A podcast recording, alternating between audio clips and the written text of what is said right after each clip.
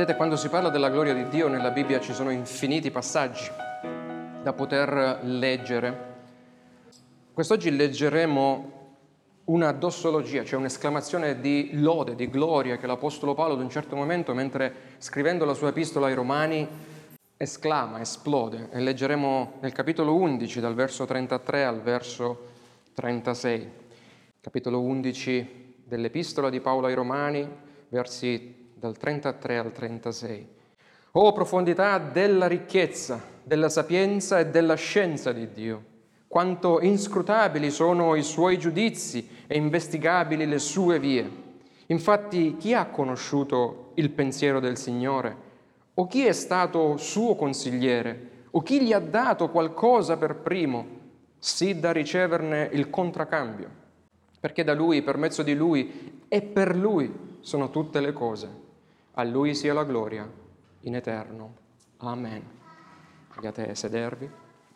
Padre, ancora invochiamo il tuo Santo Spirito, non solo per colui che parla, che possa parlare della, nella tua volontà, ma per tutti noi che ascoltiamo, me stesso che parlando possa essere toccato, glorificato, cambiato insieme a tutti noi, nella, nella seconda dell'immagine della persona di Cristo nostro Signore.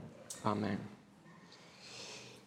Chiunque entra in una galleria d'arte per ammirare le opere esposte non si sognerebbe mai di attribuire i meriti o demeriti dell'opera esposta dicendo oh quanto sei stata brava o non brava, cara opera, per averti fatto così come sei da te stessa.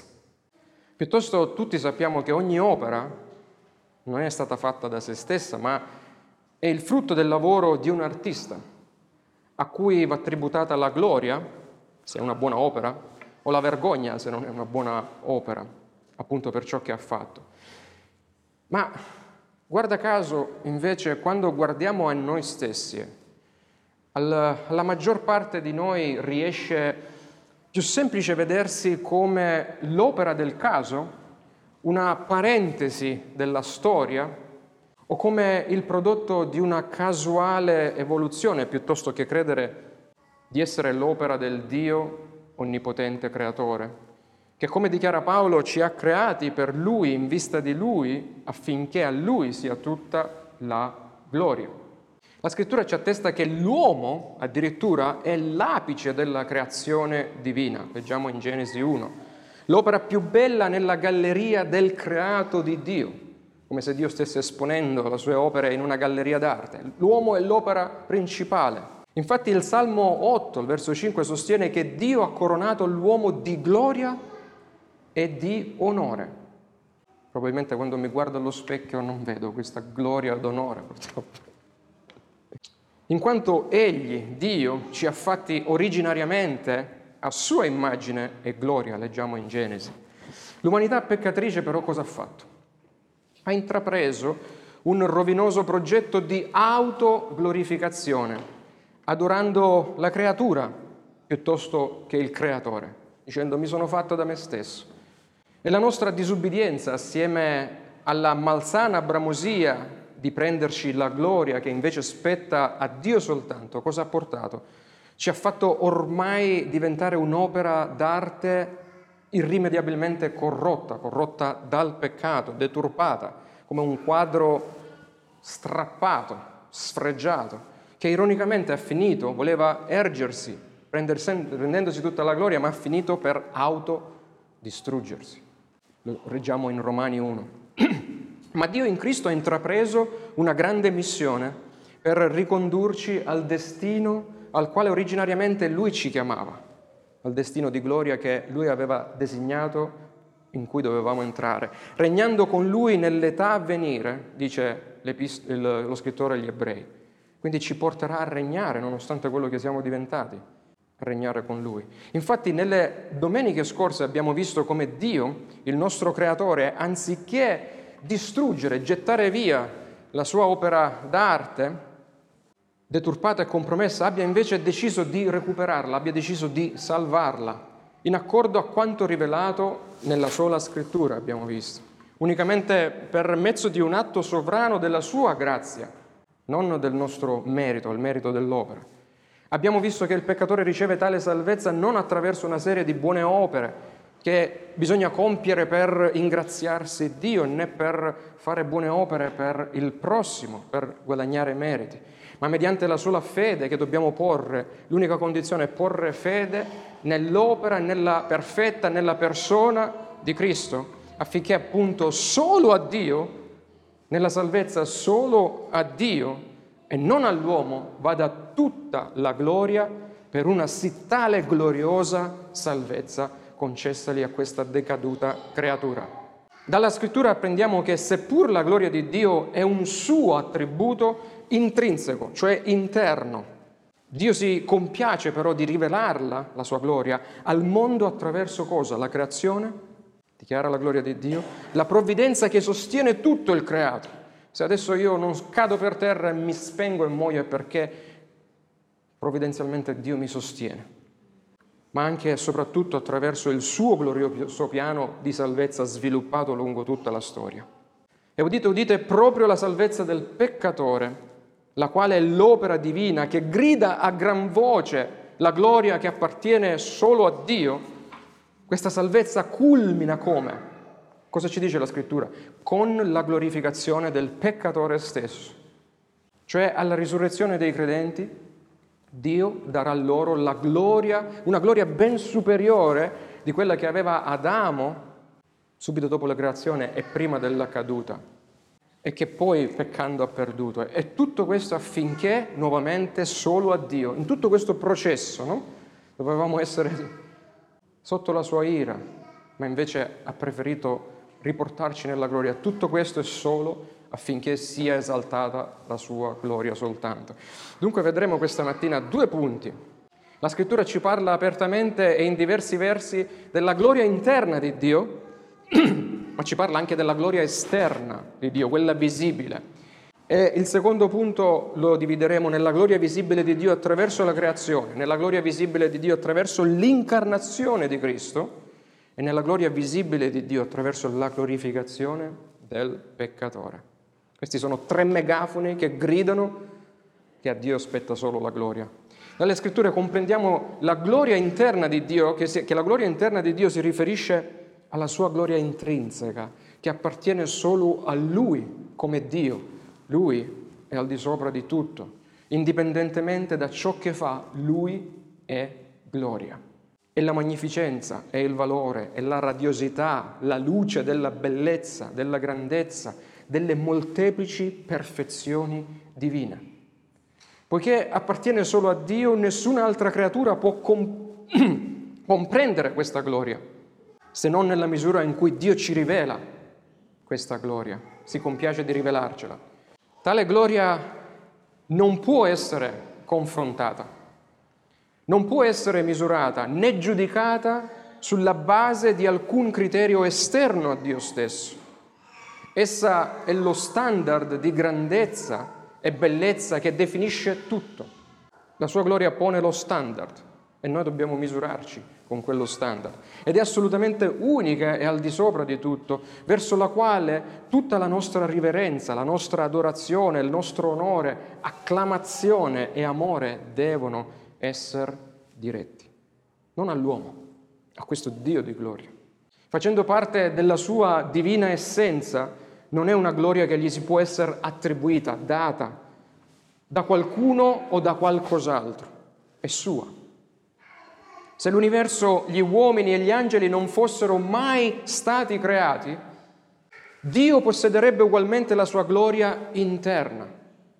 Se nessuno gli riconoscesse gloria, onore e lode, egli sarebbe lo stesso il Dio glorioso che è, che è sempre stato e che sarà per l'eternità. La sua gloria intrinseca è la combinazione, la manifestazione di tutti i suoi divini attributi. E se vogliamo, ogni attributo divino è come una faccia del radioso diamante che è la gloria di Dio. La parola ebraica per esprimere gloria è kavod, non vi dirà niente, nemmeno a me diceva niente, finché mi è stato spiegato che, che indica la pesantezza che qualifica la gloria divina, cioè, boom, sta gloria è così pesante che è solo di Dio. Essa indica la pesantezza della reputazione infallibile di Dio, il radioso splendore del suo carattere che solo Lui possiede e a cui noi, Suoi creatori, niente possiamo aggiungere né possiamo togliere con quello che facciamo o non facciamo. Egli è quel che è, il Dio della gloria, dice Stefano prima del suo martirio. D'altro canto la gloria umana è molto diversa. Dalla caduta in Eden l'uomo ha perso la sua gloria originale, la gloria che Dio gli aveva dato sua, nel farlo nella sua immagine e somiglianza.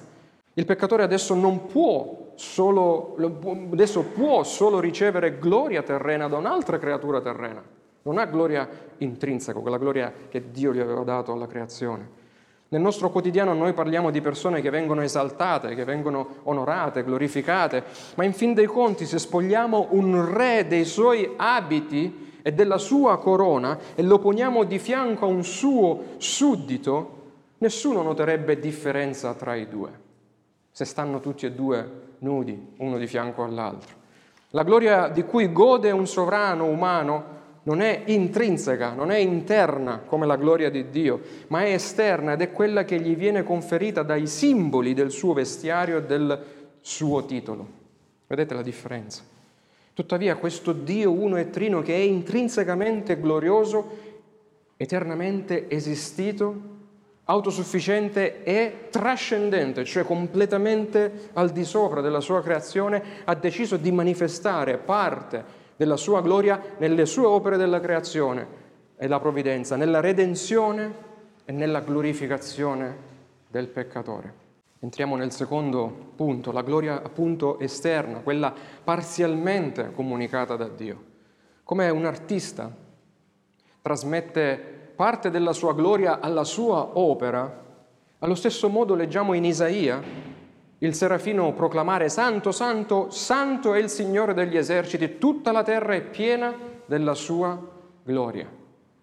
Cioè la creatura, la creazione di Dio è piena della gloria di Dio ma non è tutta la gloria di Dio. La creazione è il palcoscenico della gloria comunicata da Dio. Alcuni hanno suggerito che Dio abbia creato il mondo per il semplice desiderio o necessità di relazionarsi con qualcuno per non essere più solo. Il Dio Trino non era né si sentiva solo prima della creazione. Dio Padre, Dio Figlio, Dio Spirito gioivano perfettamente nella loro perfetta unità ed era un'autosufficiente autosufficiente comunione sin dall'eternità. La Trinità non necessitava di nulla. Noi certamente siamo portati a creare per necessità. Manchiamo di qualcosa? Creiamo. Abbiamo bisogno della luce? Facciamo un impianto. Creiamo le plafoniere. Abbiamo bisogno di mangiare? Impastiamo un pane e ci eh, sfamiamo Abbiamo bisogno di un rifugio, costruiamo una casa per ripararci all'interno, ma Dio, Dio non ha creato il mondo perché aveva bisogno del mondo. Lui non ha creato perché egli necessitasse qualcosa, ma come afferma Paolo, Romani 1 verso 20, egli ha creato per rendere visibili le sue qualità invisibili. Infatti la sua eterna potenza e divinità si vedono chiaramente fin dalla creazione del mondo, essendo percepite per mezzo delle opere sue, dice Paolo. Perciò attraverso il creato Dio mostra e dichiara al creato stesso parte della sua gloria. Re Davide scrive infatti, i cieli dichiarano la gloria di Dio e il firmamento annuncia l'opera delle sue mani. Guardati intorno, ammira un'alba o un tramonto L'altro giorno sono entrato a casa mia moglie mi ha detto ma che bei tramonti che ci sono qua. no, grazie a Dio. Vuol dire che ti piace il posto dove viviamo, nonostante è in mezzo a tante altre case. Guarda un tramonto, quanto piccoli e fragili ci scopiamo d'essere davanti alla grandezza del cielo. Contempla la straordinaria nascita di un bimbo. Soffermati sulla stella più grande e se riesci vedere, che riesci a vedere nel firmamento e poi passa all'atomo più piccolo che il microscopio può mostrarti, essi non sono e non possono essere né opera del caso né tantomeno opera di un uomo.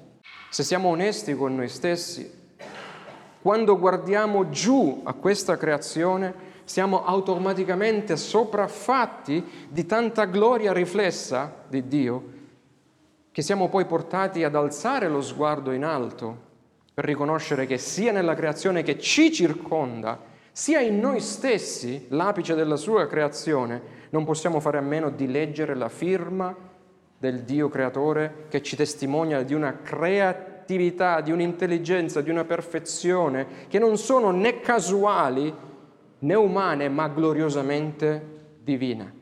La creazione stessa ci dice che noi siamo, che non siamo in controllo, ma attraverso essa noi possiamo invece discernere una grande, potente trascendente Dio che controlla e sostiene tutto.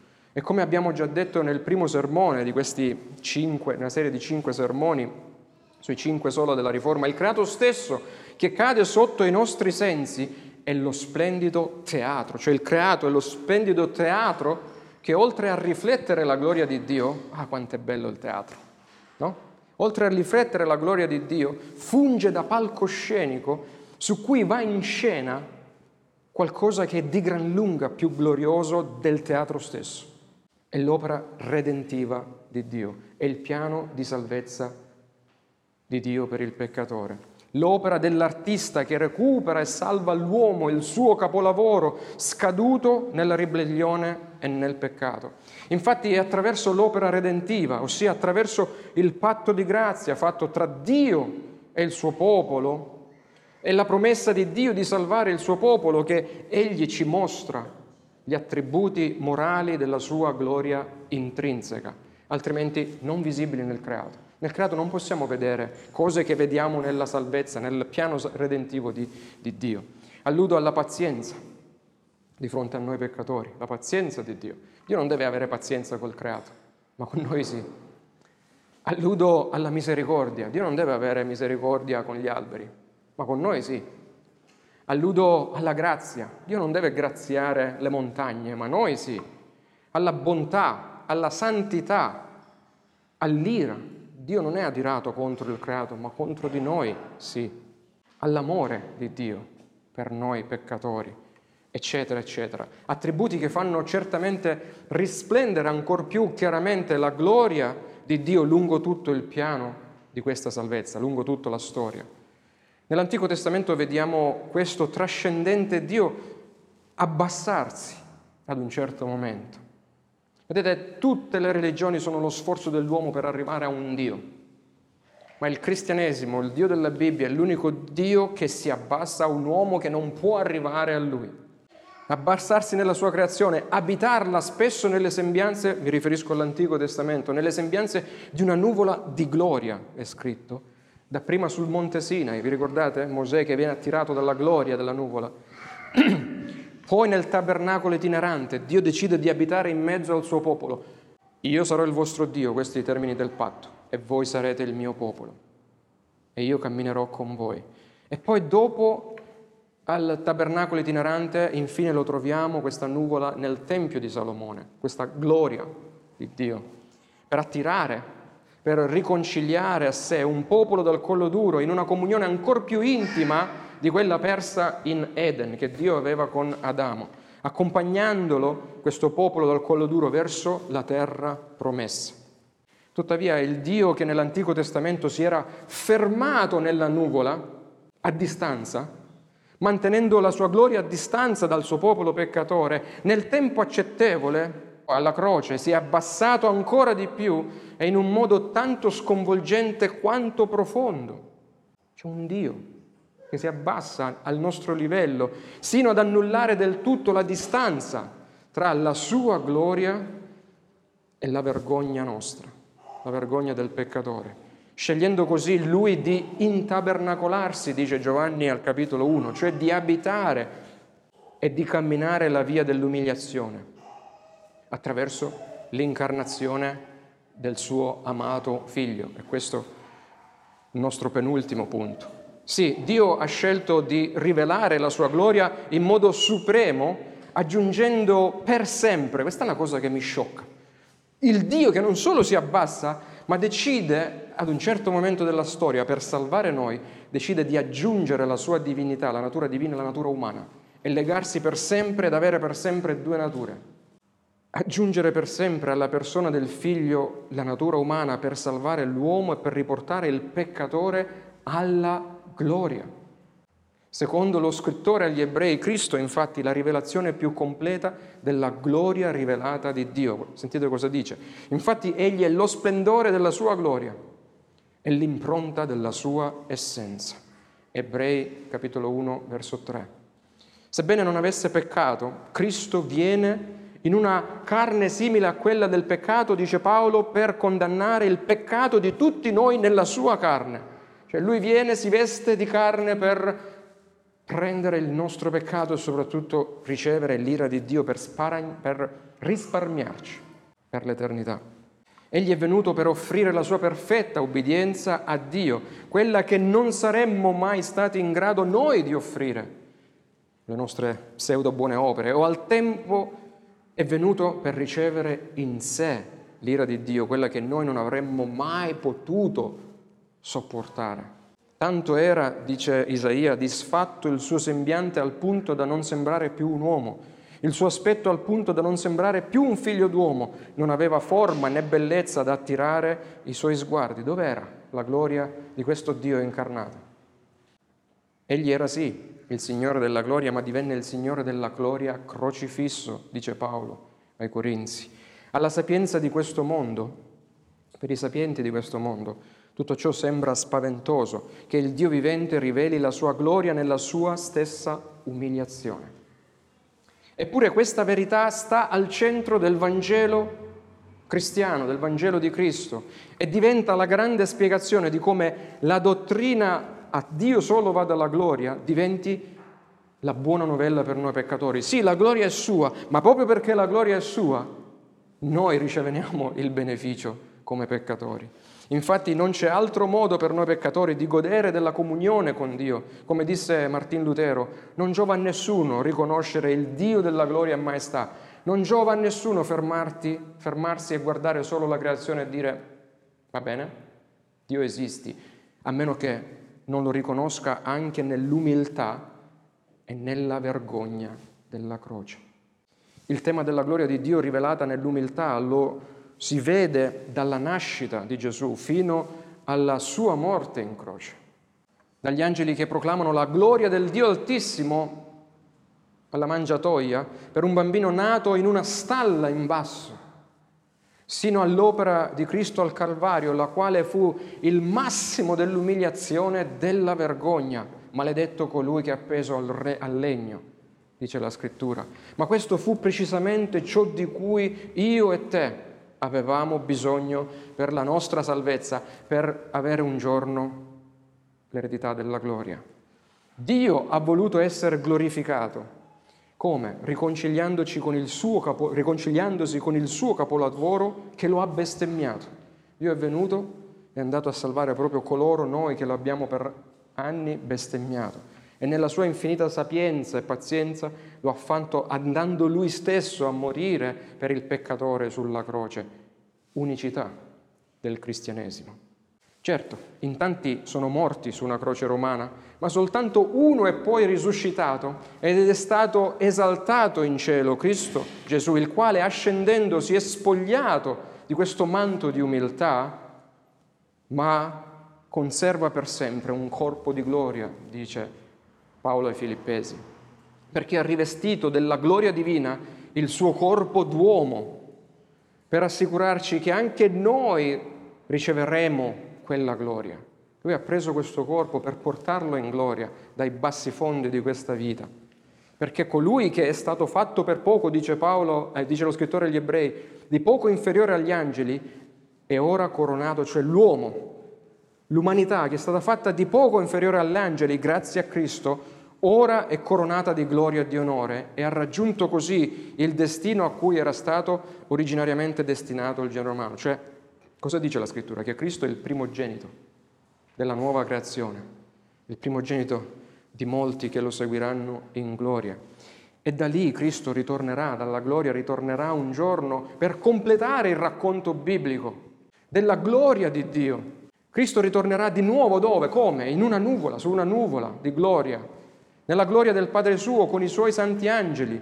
E il lungo viaggio di questa nuvola di gloria che abbiamo visto attraverso tutta la storia redentiva finalmente raggiungerà il suo obiettivo finale, proprio la seconda venuta di Cristo. Alla seconda venuta di Cristo, cioè cosa l'obiettivo finale di questa nuvola che ha viaggiato con i peccatori? La glorificazione dei peccatori. L'ultimo punto. In quel giorno infatti l'artista celeste libererà la sua opera, tutta la creazione da Satana e dal suo dominio, dal peccato che ha corrotto l'uomo e dalla morte che ha spazzato via la comunione dell'uomo con Dio. Tutto sarà liberato. Cristo sarà glorificato nella conquista del giudizio e nel giudizio dei suoi nemici, ma soprattutto, dice Paolo ai Tessalonicesi, sarà glorificato nella glorificazione dei suoi santi e ammirato in tutti quelli e da tutti quelli che hanno creduto in lui. La nuova Gerusalemme che poi scenderà dal cielo, dice Apocalisse, rispenderà della gloria di Dio, al punto che, non avendo bisogno di sole né di luna che lo illumino, perché la gloria di Dio sarà la luce accecante, bianca, che la illuminerà e l'agnello sarà la sua lampada. L'idea della glorificazione dei credenti non si oppone al principio della solo a Dio la gloria. Se tutta la gloria va a Dio non significa che noi rimaniamo senza gloria, perché proprio perché Dio ha concepito questo meraviglioso piano di salvezza, poi riceveremo parte della sua gloria. Infatti un essere umano è già, c'è già un essere umano glorificato alla destra di Dio Padre, che è Cristo Gesù, che sta, dice lo scrittore agli ebrei, conducendo molti altri figli alla gloria. Il messaggio evangelico riguarda sì la gloria di Dio, Paolo parla del Vangelo della gloria di Dio benedetto, ma questo Vangelo comporta anche la nostra glorificazione. Egli vi ha chiamati a questo mediante il, vostro, il nostro Vangelo, dice Paolo, affinché partecipaste alla gloria del nostro Signore Gesù Cristo. Non è confortante tutto questo. La gloria di Dio, la gloria di Cristo, la glorificazione dei credenti fa parte di un unico grande messaggio di grazia, il Vangelo di Dio di Cristo.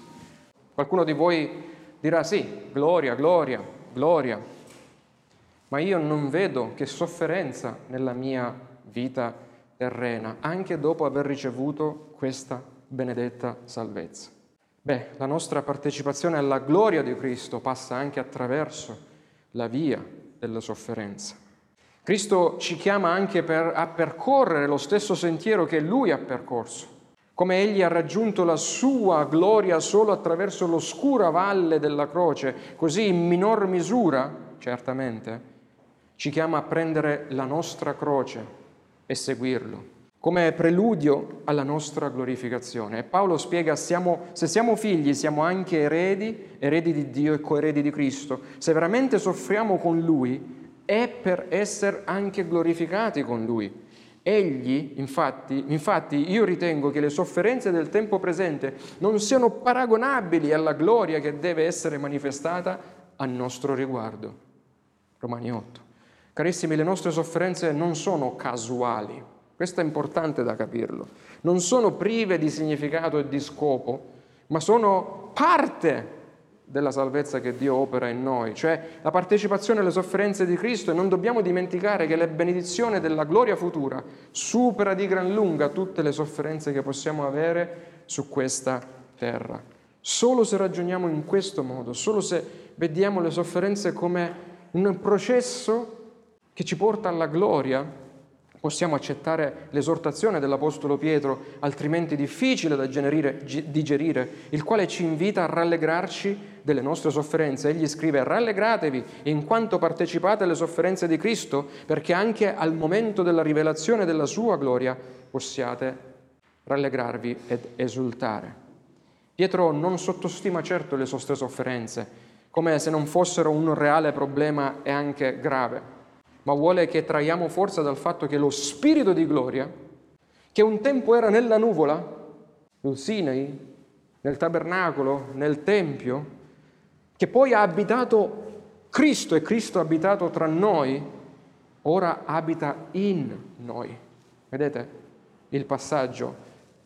Ora abita in noi anche mentre soffriamo, soffriamo dice l'Apostolo Pietro. Prima Pietro capitolo 4. E che per la sofferenza di Cristo la nostra partecipazione alla gloria futura è certa. Prima Pietro capitolo 5. E che la nostra gioia nelle prove terrene non solo fortifica chi è intorno a noi che ci vede nella sofferenza ma gioiosi, ma soprattutto reca lode, gloria, onore a Cristo nel giorno del suo ritorno. Prima Pietro capitolo 1, 6 e 7. Dunque, dopo aver posto questo necessario fondamento, cioè cosa Dio ha fatto per glorificarci, secondo cui Dio è colui che glorifica se stesso attraverso la creazione, attraverso l'umiliazione e l'incarnazione di Cristo, attraverso la nostra glorificazione. Dopo che abbiamo capito questo, allora concludiamo considerando la nostra vocazione, cioè quello che noi che dobbiamo fare adesso, nel glorificare Dio sapendo che anche la nostra condotta, però, anche la nostra condotta nel mentre glorifichiamo Dio è in ultima analisi, non è un'opera nostra, ma è il potere, il prodotto dello Spirito di Dio, della gloria di Dio che vive in noi e glorifica Dio. Soli Deo Gloria non fu soltanto il motto che mirava a riformare la teologia della Chiesa medievale, ma dichiarava che anche la vita pratica e giornaliera del credente doveva essere riformata in accordo alla parola di Dio. Il modo in cui vediamo la gloria di Dio influenza tutto di noi. Cioè il modo con cui vediamo e comprendiamo la gloria di Dio influenza tutta la nostra vita, influenza il modo in cui educhiamo i nostri figli, influenza la nostra etica del lavoro, influenza il modo in cui relazioniamo, ci relazioniamo con il prossimo, con il coniuge, e soprattutto come adoriamo Dio e serviamo Dio. Non a caso Paolo esorta sia dunque che mangiate, sia dunque che beviate, sia che fate ogni altra cosa, fate tutto coram Deo, alla gloria di Dio, davanti a Dio. Perché come anche afferma, e vedremo giovedì prossimo, la prima domanda e risposta del catechismo minore di Westminster, lo scopo principale della vita umana è dare gloria a Dio e fruire, gioire in Lui per sempre. A questo punto la tua domanda lecita potrebbe essere, se la gloria di Dio non può aumentare, non può essere diminuita in alcun modo, perché la scrittura ci dice che noi dobbiamo dare gloria a Dio? Che significa questo? Come si può dare gloria a Dio se la gloria di Dio è già assolutamente intrinsecamente sua?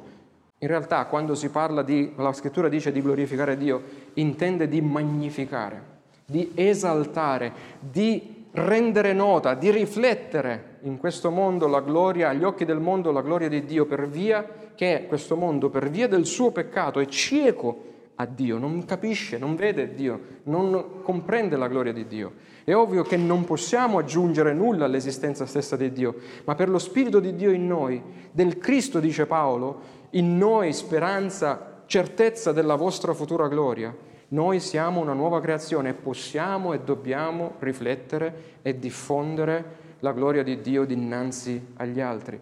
Come accadde a Mosè quando scese, vedete, lui, lui incontrò solo la nuvola a distanza e quando scese dal monte era raggiante, rifletteva la gloria di Dio. Ecco, noi quella nuvola, quello spirito, lo spirito di Dio ce l'abbiamo dentro. Quanto più dovremmo essere raggianti. Questo è ciò che Paolo voleva dire nella lettera a Tito, capitolo 2, quando scrisse che i cristiani dovrebbero cercare di onorare in ogni cosa la dottrina di Dio, nostro Salvatore. Vivendo una vita santa, noi possiamo, passiamo la testimonianza di Dio a questo mondo. Noi diventiamo il buon profumo di Cristo tra le genti, sempre dice Paolo. Noi non conferiamo in questo modo più onore a Dio ma onoriamo la dottrina, ma onoriamo l'insegnamento di Dio, permettendo alle altre persone di vedere nel modo, attraverso il modo in cui viviamo e traffichiamo i nostri talenti, vedere la sua gloria riflessa da un dipinto devastato dal peccato come sono io. Vedete quanta gloria c'è in un dipinto devastato che poi è stato ripreso da Dio alla sua gloria che vedano le vostre buone opere e glorifichino il Padre vostro che è nei cieli, dice Gesù al Matteo 5. Dio si diletta nel glorificare se stesso, principalmente glorificando il suo popolo e permettendo loro di magnificare il suo nome. Quale assurdità! un Dio che non ha bisogno di niente, che si è legato a un corpo d'uomo. Ma pur concedendoci la possibilità di glorificarlo attraverso la nostra fede, adorazione umile servizio, la nostra dottrina biblica del solo Dio la gloria ruota soltanto attorno all'essenza di Dio e la sua stessa opera. Anche se non lo glorifichiamo, non dobbiamo perdere di vista che è solo per la sua gloria. Per cui mentre il credente si rivolge alla scrittura soltanto per ascoltare il messaggio di salvezza attraverso Cristo soltanto e la sua grazia soltanto, ricevendola la salvezza per fede soltanto, il peccatore cosa fa? Mentre nel cammin di questa vita, diceva Dante, il peccatore si rende conto di questo meraviglioso piano di salvezza, scopre la gloria di Dio e viene sopraffatto dalla gloria di Dio. Perché la gloria appartiene solo a Dio, poiché la, l'opera salvifica è solo opera di Dio. E questa è veramente la buona notizia per noi peccata, peccatori salvati per grazia, affinché a Dio solo sia tutta la gloria. Vogliamo pregare. Padre, ti ringraziamo ancora per questa serie di sermoni che ci hai concesso di poter approfondire sui temi della salvezza.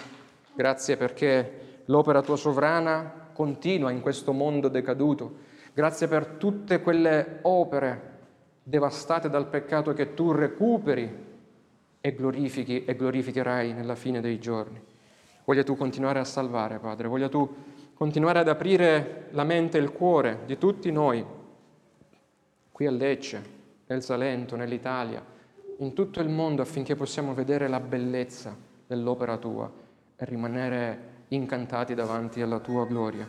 Tutto questo, Padre, noi te lo chiediamo nel nome glorioso del nostro amato Signore, il Cristo della gloria che è morto sulla croce per dare a noi la gloria futura. Nel suo nome ti preghiamo. Amen.